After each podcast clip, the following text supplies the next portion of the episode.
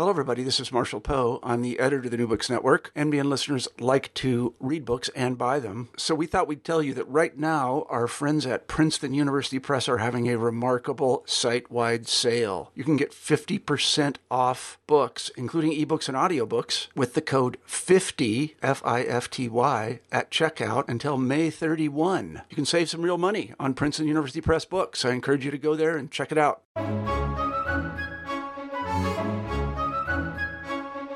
Hello, everyone, and welcome back to New Books in Christian Studies, a channel on the New Books Network podcast. I am your host, Crawford Gribben, and today my guest is John Wesley Tweeddale. John, despite his middle name, is academic dean and professor of theology at Reformation Bible College in Orlando, Florida. And we're talking to uh, John today about his new book, John Owen and Hebrews, the Foundation of Biblical Interpretation just published by T&T Clark, the prestigious theological publisher. John, congratulations on your book and welcome to the show. Oh, thank you, Crawford. It's a joy to be here. Before we begin talking about the book, could you tell us about yourself? Sure. Well, uh, as you mentioned, my name is John Wesley Tweeddale. Uh, I was uh, named after the Methodist uh, minister. Uh, my parents were converted late in life and went to a Methodist church and later came into uh, a Southern Baptist congregation where as a teenager I was licensed to preach as a as a Baptist and then today I actually am a uh, Presbyterian minister and I work for a Reformed ministry. So I'm something of a North American evangelical mutt. But I serve as an academic dean and teach uh, theology and church history at Reformation Bible College, which is a small uh, undergraduate theological college that was founded by the late R.C. Sproul in 2011. And so RBC, as we like to call it, is uh, associated with Ligonier Ministries here in North America. That's great. And uh, listeners will know a couple of weeks ago we did an interview uh, with Jeff uh, McDonald talking about his new book and John Gerstner, in oh, which R.C. Sproul features quite prominently. So great. Yeah. Um, John, you explain in the preface to the book that this emerged out of your PhD work at the University of Edinburgh. That's right. Uh, I had the great privilege of uh, working with uh, Susan Hardman Moore, uh, who has uh, overseen several PhDs on John Owen. Uh, and it was great for me to work with Susan at Edinburgh. My own background was really in theological studies, and so I had a good grounding in uh, intellectual history, and much of the historiography on Owen has really focused on intellectual history. Uh, but working with uh, Susan really helped uh, kind of ground my own thinking in 17th century England. Uh, she really exposed me to kind of more social and political readings of Owen. And it gave me a great opportunity to kind of merge those two readings of Owen and so my own dissertation uh, was really at the crossroads of kind of an intellectual and social uh, history of Owen and his commentary on Hebrews. And so as I finished up at Edinburgh, I had the opportunity to tweak uh, the dissertation a little bit, and I was delighted that uh, Clark picked up the dissertation in its new uh, series uh, on the studies of English theology. And so uh, it's a great joy to see it uh, out in, in, the light of day and also have this ball and chain kind of relieved from me as well. But it was a great time working at Edinburgh and, and really uh, just a delight to be with Susan. And the end result, uh, the, the, final product out of that PhD experience, this book, John Owen and Hebrews, The Foundation of Biblical Interpretation, is a really quite extraordinary achievement. You've mentioned, uh, John, the name John Owen uh, a number of times. Obviously, he's the subject of this book. Who was he? Yeah. Well, John Owen is uh, really one of the most remarkable figures in 17th century England. Uh, he, he's a, a leading uh, figure of kind of the Puritan and nonconformist movements in, in the 17th century. Uh, he's largely considered one of the, the leading kind of high Calvinists in England at that time. Uh, and he has a remarkable and distinguished life. Uh, he was an advisor to Oliver Cromwell. he helped uh, enact kind of educational reform at Oxford University as uh, ultimately a vice chancellor there. Uh, he gave uh, leadership to nonconformity at places like the Savoy Assembly. Later in his life, he advocated for toleration. And, perhaps most today uh, remember him for his, his, devotional and theological writings on topics like the Trinity and Christ and the Holy Spirit, as well as uh, Christian living. Um, but in all of these things, uh, whether it's as a statesman or an educator, uh, a pastor, a polemicist, a theologian, uh, as I argue in the book, he, he, really fundamentally in all of these things is a biblical exegete and an interpreter of Scripture. And so the book uh, attempts to kind of provide a, a, new reading of Owen where I reevaluate him in light uh, of his exegetical contributions. Hmm. Tell me, John, how many words did Owen write? Owen, over the course of his uh, life, wrote uh, about 8 million words, and remarkably, about 2 million of those words are devoted to his uh, commentary on Hebrews. And what was surprising to me as I began looking at Owen's life and as I began reading his interpreters, most people focused on the, the six million words of his kind of general theological writings, but very, very few uh, had paid attention to the two billion words of his commentary. And so my project was an attempt to uh, understand what's going on in this commentary, but then also see how it relates to the rest of his corpus. Hmm. Now, often when we think about early modern intellectual figures, and the scholarship that they attract and their work supports, we often think of figures who wrote relatively little. How does scholarship work in, a, in terms of a figure who has written so much? What kind of patterns can you see in the scholarship on John Owen? Yeah, what's interesting is I think if you look at uh, 18th, 19th century, and early 20th century uh, people who were reading Owen uh, were kind of evangelical communities that were committed to his outlook on the spiritual life. And so they had very sympathetic readings and would, would often uh, just extol his contributions in kind of superlative terms. Uh, then, in about the middle of the 20th century, uh, you have some historians beginning to uh, provide descriptive accounts of some of his historical and kind of political contributions. And around this time, you also have uh, some people beginning to reevaluate his theology. And that is almost purely in kind of descriptive terms. And what emerges is a picture of Owen as kind of a timeless theologian. And so they, they look at him in these kind of topical accounts where they assess different aspects of his theology like on Christian living or on the Trinity. Uh, then, over the past, say, 20 or 30 years, uh, much of uh, scholarship associated particularly with people like uh, David Steinmetz or Heiko Oberman or Richard Muller have attempted to place Owen in the context of the Reformation and post Reformation uh, as it relates to different streams of kind of Western uh, Catholic thought going back to the Church Fathers in the medieval period. And so these uh, writers really are looking at Owen uh, more kind of programmatically as he fits kind of within the stream of Reformed and post Reformation thought. Uh, but then, even more recently, uh, you've had some scholars uh, really kind of place Owen in his particular 17th century context. Uh, they've built upon some of the intellectual history done by folks associated with Richard Muller. Uh, but they've been able to kind of nuance some of the picture uh, that we've had of Owen by, by really setting him uh, in the context of his day and age in the in the 17th century. Now, John, as you survey the, the increasing amount of scholarship that's appearing on John Owen, why why do you think historians and theological interpreters of his work have focused on his dogmatic contribution rather than his exegetical work?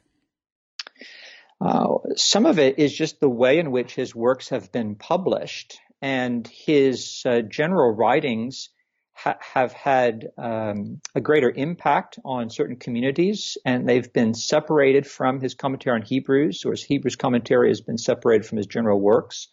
And so I think they've just paid attention to it. I also think as folks have tried to rediscover Owen, uh, they've been laying the groundwork by providing kind of descriptive accounts of his role in history as well as the basics of his theology and haven't always had the luxury of looking at a particular work. And, and so for me, I'm able to build a lot on what's been already done. And that kind of helps me reevaluate and put into kind of better perspective some of these earlier works by taking into account something that's been neglected like Hebrews. Now, you, you described in your overview of Owen's life and achievements uh, a couple of moments ago uh, how his circumstances change at the end of the British Republic with the restoration of the monarchy when he has to retreat from a fairly fairly important public official role as an educator and as a kind of theological statesman into the much more private, secluded, and quite dangerous life of a restoration nonconformist minister.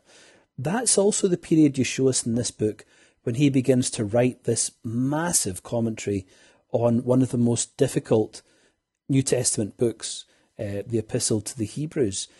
Is there anything in the commentary uh, that reflects the difficulties of that later period of his life or the kind of political circumstances in which he was writing? Yeah. It's a great question when you begin to ask why would somebody devote so much time and energy to a commentary on the book of Hebrews? Because in many ways, the commentary is more than simply an exposition of the letter to the Hebrews in the New Testament. And it really becomes a platform for Owen to speak into the, the life of the church and in particular his own kind of nonconformist community. So as he is um, kind of reeling in the aftermath of the restoration, uh, he begins in earnest to think about his own literary contributions. And so the commentary, like much of his writing, is a product of his own rejection and defeat. Uh, he first explicitly mentions that he's working on the commentary in 1661, uh, which is just after uh, when he left uh, uh, Oxford. And, uh, and so he begins really right out of the gate working on this commentary, uh, the first volume of which uh, emerges in 1668, and then subsequently in an additional three other volumes. Uh, so he has a total of four volumes on the commentary of Hebrews, and it doesn't end un- until uh, his own, right before his death in 1683. And so the latter portion of his life, as he's thinking about decline in the church, uh, he tries to go to uh, a New Testament book in the Bible that he thinks uh, will help him encourage his nonconformist brethren to persevere uh, amidst crisis and persecution. And few books better speak to that in the New Testament than the book of Hebrews. And so in many ways, you can tell the story of Owen's life through the lens of this epistle you know, kind of what Galatians was to Luther and, you know, Psalms was to Calvin. Uh, the book of Hebrews is to uh, Owen. And so as he's uh, facing this defeat, as he's needing to persevere, as he's needing to encourage the faithful, uh, the book of Hebrews is a great platform for him to do that. You, you, you show us in the book that Owen engages with a lot of existing scholarship on Hebrews as he prepares his commentary obviously he writes a very long commentary, two million words, longer than anything else that had been published on the book up to that point. What what does he add to the exegetical tradition that wasn't there before? What's fascinating is as he's assessing uh, various uh, commentators, uh, he, he's frustrated that uh, if he wants to uh, get somebody's devotional thoughts on uh, Hebrews, he's got to go to one commentary.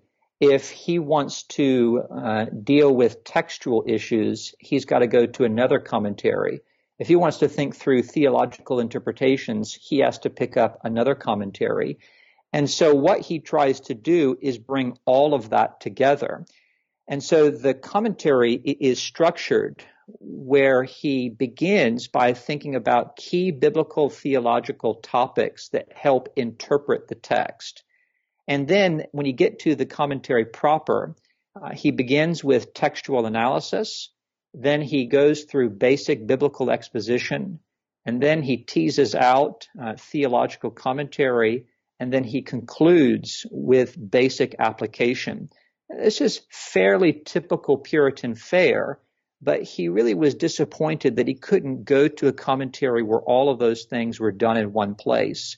To the great irony is, uh, Owen writes this two million word commentary, but he actually thinks in doing so, he's making a more accessible book. So scholars could go to the textual side if they were interested in criticism. Uh, scholars and theologians could go to uh, the portion of the commentary where it's reflecting on uh, theological debates that were uh, hot button issues in the day. And then kind of parishioners and pastors could go straight to his observations if they were interested in uh, pastoral application. And so he, he divides this commentary up in several ways. And, and in doing so, he thinks he's doing something that other people haven't really done before. We actually have a copy of uh, one of the folios of this commentary in our special collections unit here in Queen's University Belfast. And it's fascinating to see how the 17th century owner, who was a woman, engaged with the text, very learned and dense text, but she's using it for devotional application. Fascinating just to see how that works.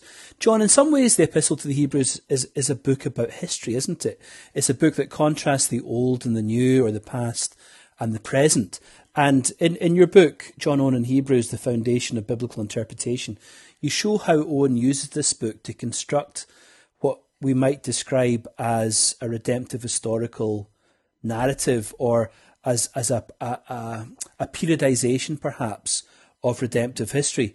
Could you just remind us how he does that? What are the periods in redemptive history that Owen can identify? Yeah. Now, what's interesting is that um, when you look at the commentary, uh, it, it, not only it is a window on his life, but it, it's a window on the issues of 17th century Puritan exegesis. And so it's a product of his day. And Owen is is keenly interested in uh, kind of the outcropping of hermeneutical manuals that are developing in the 17th century especially as it relates to a topic such as covenant theology. Uh, you know, over the uh, previous, say, 150 years or so, scholars in the Reformation and post-Reformation were, were thinking about how you would categorize different aspects of uh, Scripture in the Old and New Testament.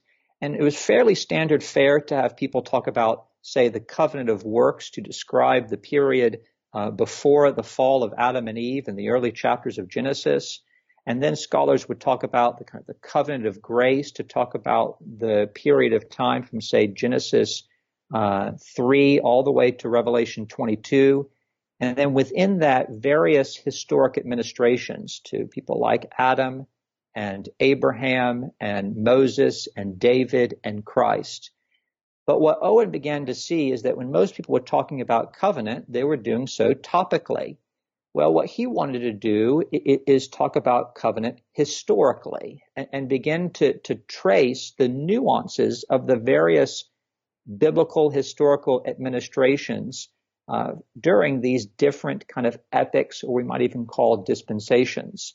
And so Owen is very careful to, to look at kind of the redemptive historical development of covenant as it ultimately will culminate in Christ.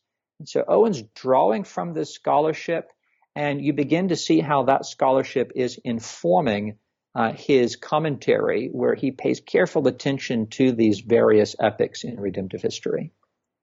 Now, does Owen see continuity or discontinuity between these epochs? Right. So at the end of the day, he, he's going to say, if he's talking kind of programmatically, uh, topically, theologically, uh, he's going to say there is fundamental continuity from Genesis 3 to Revelation 22. And he'll say that the biggest divide in the Bible isn't between, say, Malachi and Matthew, the Old and New Testament, But the biggest divide in the Bible is from Genesis 2 and Genesis 3. In Genesis 2, you, are before the fall, and Adam relates directly to God in, in terms of this covenant of works. And then afterwards, there's all grace. And so fundamentally, there's basic continuity, and, and Owen's quite happy with that. But what's very, very interesting as Owen begins to look at the exegesis of the text, as he begins to look at these various administrations, he is very quick to highlight discontinuities between these uh, particular historic administrations, all the while wanting to emphasize the fundamental continuity of the covenant of grace. That's fascinating, John. So, as Owen reads the Old Testament and as he sees one epoch giving way to another, or one dispensation giving way to another, I'm not quite sure the best terminology to use there, how does he see one epoch build upon the last? So it's organic for him. Uh, the the basic promise that governs all other promises in the Old Testament is found in Genesis 3:15, where God promises to uh, Adam and Eve to bring a deliverer through her seed who will overcome uh, the evil one and, and provide deliverance and redemption for the people of God.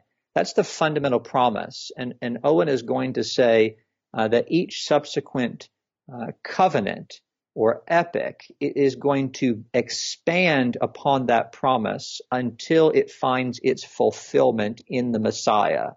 And so that promise fulfillment paradigm governs his basic reading uh, of the Old and New Testament as well as these particular uh, epochs. You have a chapter in the book, John, that you give the title The Problem of the Old Testament. Why did you use the word problem? What are you gesturing towards there? So Owen is uh, addressing uh, perhaps uh, uh Jewish readers. Uh, during this time, there's something of an influx uh, of Jews to England uh, Owen is also the beneficiary uh, of a renaissance in humanistic education where he's rediscovering rabbinic literature. And there's also heightened eschatological expectation that you know, they're living in these end times and they're expecting uh, kind of conversion of the Jews to Christ. And so Owen is very, very concerned about uh, showing this Jewish audience how uh, the Hebrew scriptures actually point to the person and work of Jesus Christ. And yet, Owen, as a good uh, Reformed theologian, is committed to a literal interpretation of the text. And so the question emerges, well, if you're committed to a literal interpretation of the text, uh, how does the Old Testament relate literally to the person and work of Christ? And so Owen is going to admit that many Jews uh, agree upon the, the words themselves of the Old Testament, but the disagreement is how the Old Testament actually relates to the person of Christ.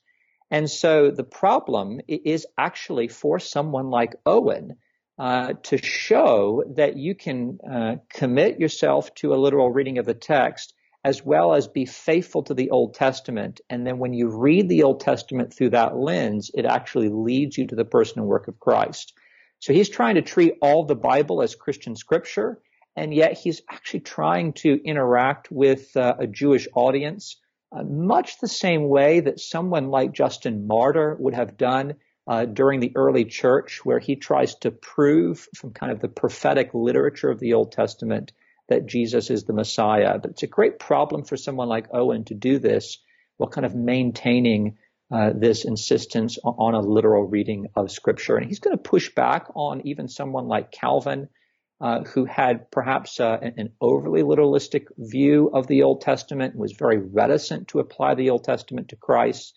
Uh, Owen is going to want to be more free in, in his application and getting to Christ, and yet he's still kind of committed to this literal interpretation. So that chapter tries to kind of develop some of the tension between those two things. It's interesting you use the word tension, John, because in those uh, introductory essays uh, that Owen has in the first volume of his commentary in Hebrews, he's got a very interesting couple of sections where he talks about the promises of the land uh, mm-hmm. that, that, that, that were given to, to Abraham and to his descendants. And he argues there, doesn't he, that, that Israel will not, or that the Jewish population will not only be converted to Puritan Christianity, but that they'll also be restored to their own land in a physical, literal way. And yet at the same time, he's also wanting to show how the promises that are given to Israel relate to the church specifically uh, and also find their fulfillment in Christ. You have a, a chapter in the book, John, that describes the oneness of the church. How does Owen think through this issue of the relationship between the church and Israel? That's uh, it's a great question, and so uh, this chapter on the oneness of church follows uh, my chapter on the problem of the Old Testament, and, and here uh, Owen does rely on his covenant theology, and in particular his formulation of the Abrahamic covenant. Uh, I actually think this is one of the most important essays that Owen writes that serve as an introduction to his commentary. It's one of his shortest. Uh, and it's actually an essay that has, um, subsequent to Owen, had some impact on the shape of covenant theology. Uh, so you'll have someone like the 19th century uh, Scottish uh, theologian Patrick Fairbairn uh, rely on Owen in his own kind of development of covenant theology. And so when people go to the commentary, they, they need to understand that those essays are an introduction to the commentary and then Owen's commentary is kind of an introduction onto his own life. And so this uh, essay on the oneness of the church relating to the Abrahamic covenant is really one of the, the most pivotal sections of his commentary.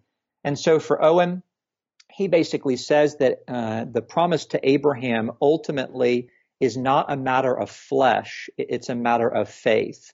Uh, he criticizes the Jewish people for basically saying that they are assuming that the promises to Abraham really are only for ethnic Israel. And he leans heavily on places like Genesis 12 and 15 and 17, where he shows no, the priority of the Abrahamic covenant is not a matter of flesh, but it's a matter of faith, so that all those who share in Abraham's faith are part of this lineage. And so you have the one people of God in both the Old and New Testament. So here, his uh, covenant theology is very much kind of shaping his ecclesiology. So he's not arguing that the church is replacing Israel or supplanting Israel, is he? Uh, no, not at all. Uh, again, uh, going back to the earlier argument, for him, uh, the biggest divide in in the landscape of redemptive history is between Genesis two and three, not between the Old and the New Testament. And so you've got one church because you have one promise, and that one promise is anchored in one Messiah. So all who trust in that Messiah are united in one church. So if you're united to Christ, you're united to one another, whether you're a Gentile or from ethnic Israel. And that that issue of one promise is, I suppose, the issue that underlies one of your concluding discussions in the book, which considers the status of the covenant with Moses and how that covenant relates to the broader redemptive historical um, development uh, of the Old and New Testaments.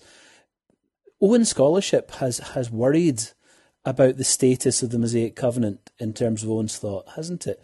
C- could you tell us how different scholars have approached the question of Owen's interpretation of Sinai and how they've thought that might fit into his narrative of biblical redemptive history. Well, this was one of the most hotly contested debates in the 17th century. And so this is a question that has long plagued reform scholars. Uh, and, and, it's basically thinking about how you place the covenant to Moses in the landscape of redemptive history.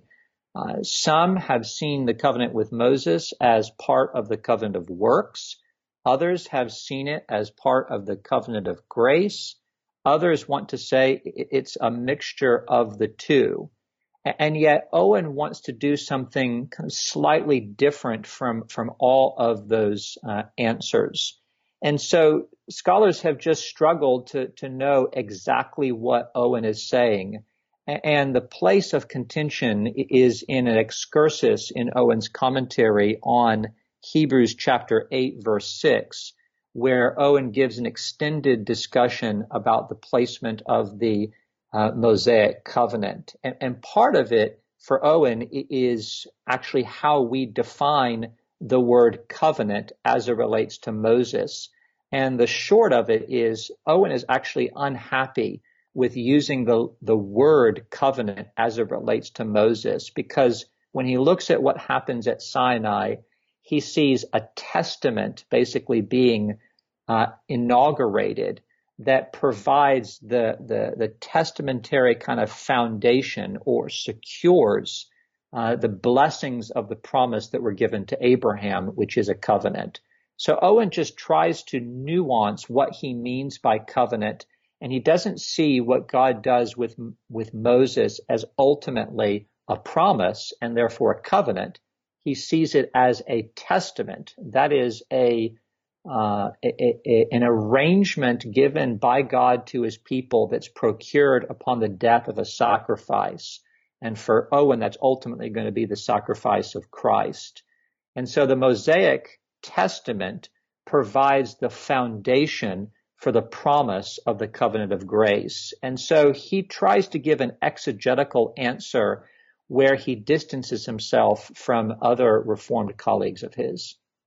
This is a very important point that you make in this section, isn't it? Because much of the scholarship in Owen reads Owen as somehow uh, symbolic or representative of a broader Reformed tradition or a Protestant scholastic exegetical tradition. And yet, uh, you pick up on Owen's claim that the majority of Reformed writers on this topic have got it wrong. And uh, you, you, argue that, that Owen's solution uh, to the problem of reading the covenant with Moses is a Lutheran solution. Yeah, that's right. And so Owen has this tendency to use a good argument wherever he finds it. And as long as it suits his purposes, he, he's quite happy to use what might seem to be unpredictable sources or even unorthodox sources. Uh, so, as a good Reformed theologian, he's quite happy to borrow from arguments made by Lutheran scholars that look at the Mosaic, Mosaic covenant more in terms of promise and fulfillment, law and gospel, which fit the scheme of Owen very nicely. Uh, he, he, also, interestingly enough, uh, he borrows similar arguments from kind of Amyraldian scholars as well. And so Owen just kind of defies classification. Uh, he's happy with the basic reformed argument uh, if you're looking at a programmatic structure, covenant of works, covenant of grace. But when you get into the details of the exegesis of, of Hebrews 8, he's actually much more sympathetic with uh, you know Lutheran scholarship and even Amyraldian scholarship than he is with, with, the Reformed scholarship on Hebrews 8. And so it was a great kind of surprise uh, for me when I was working through Owen is just to basically see his willingness to follow uh, the text wherever it leads, even if that puts him in a minority position uh, with the majority of Reformed scholars of his day. Well, John, you've written this magnificent book, John Owen and Hebrews, the Foundation of Biblical Interpretation, just published by T&T Clark. Uh, it makes a, a really convincing argument that we need to think about Owen not merely as a dogmatician, but fundamentally as an exegete, as a reader of Scripture, as a biblical interpreter. What what kind of impact do you hope that your book will make?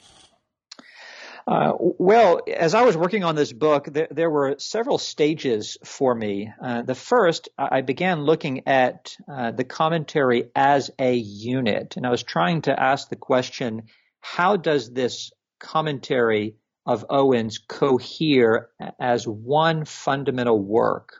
I know it's a big book, there's two million words, and yet how do we understand it as a unit? And then moving beyond that, I began asking questions, you know, how does this commentary uh, fit in the world of 17th century exegesis? And then once I was able to settle some of that, I began asking some basic questions. How does this commentary actually serve as a lens through which to interpret Owen? and really came to the conclusion that we cannot interpret either his biography or his theology apart from his commentary on Hebrews. So from the, the second half of his life, from 1661 to the end of his life, he's explicitly writing this commentary. But then you can also argue that from the very, very beginning of his life in the 1640s, he has an eye to this commentary. And what's been interesting for me, kind of now after this work, is to kind of go back and look at some of his earlier writings to see how his interests in Hebrews has informed his entire career. And so I hope this work will, will challenge both historians and theologians uh, to go back and kind of reevaluate the place of his commentary uh, really throughout his, his life and in the corpus of his writings. Wonderful. Well, John, we've taken up a lot of your time today, but before we finish, could you tell us what you're working on at the moment?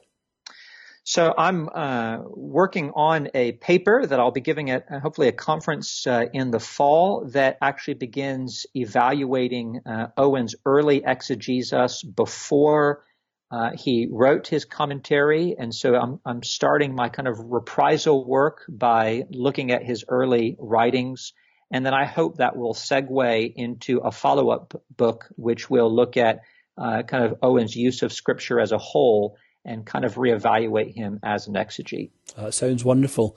Uh, in the meantime, thanks for writing this book, John Owen in Hebrews, The Foundation of Biblical Interpretation, just published by T&T Clark earlier this year, 2019. And thanks for taking the time to come onto the show and talk about it. Thanks for having me, Crawford. It's been a joy to be with you. And take care. And thanks to everyone else for listening. I'll see you next time on New Books in Christian Studies, a channel on the New Books Network podcast.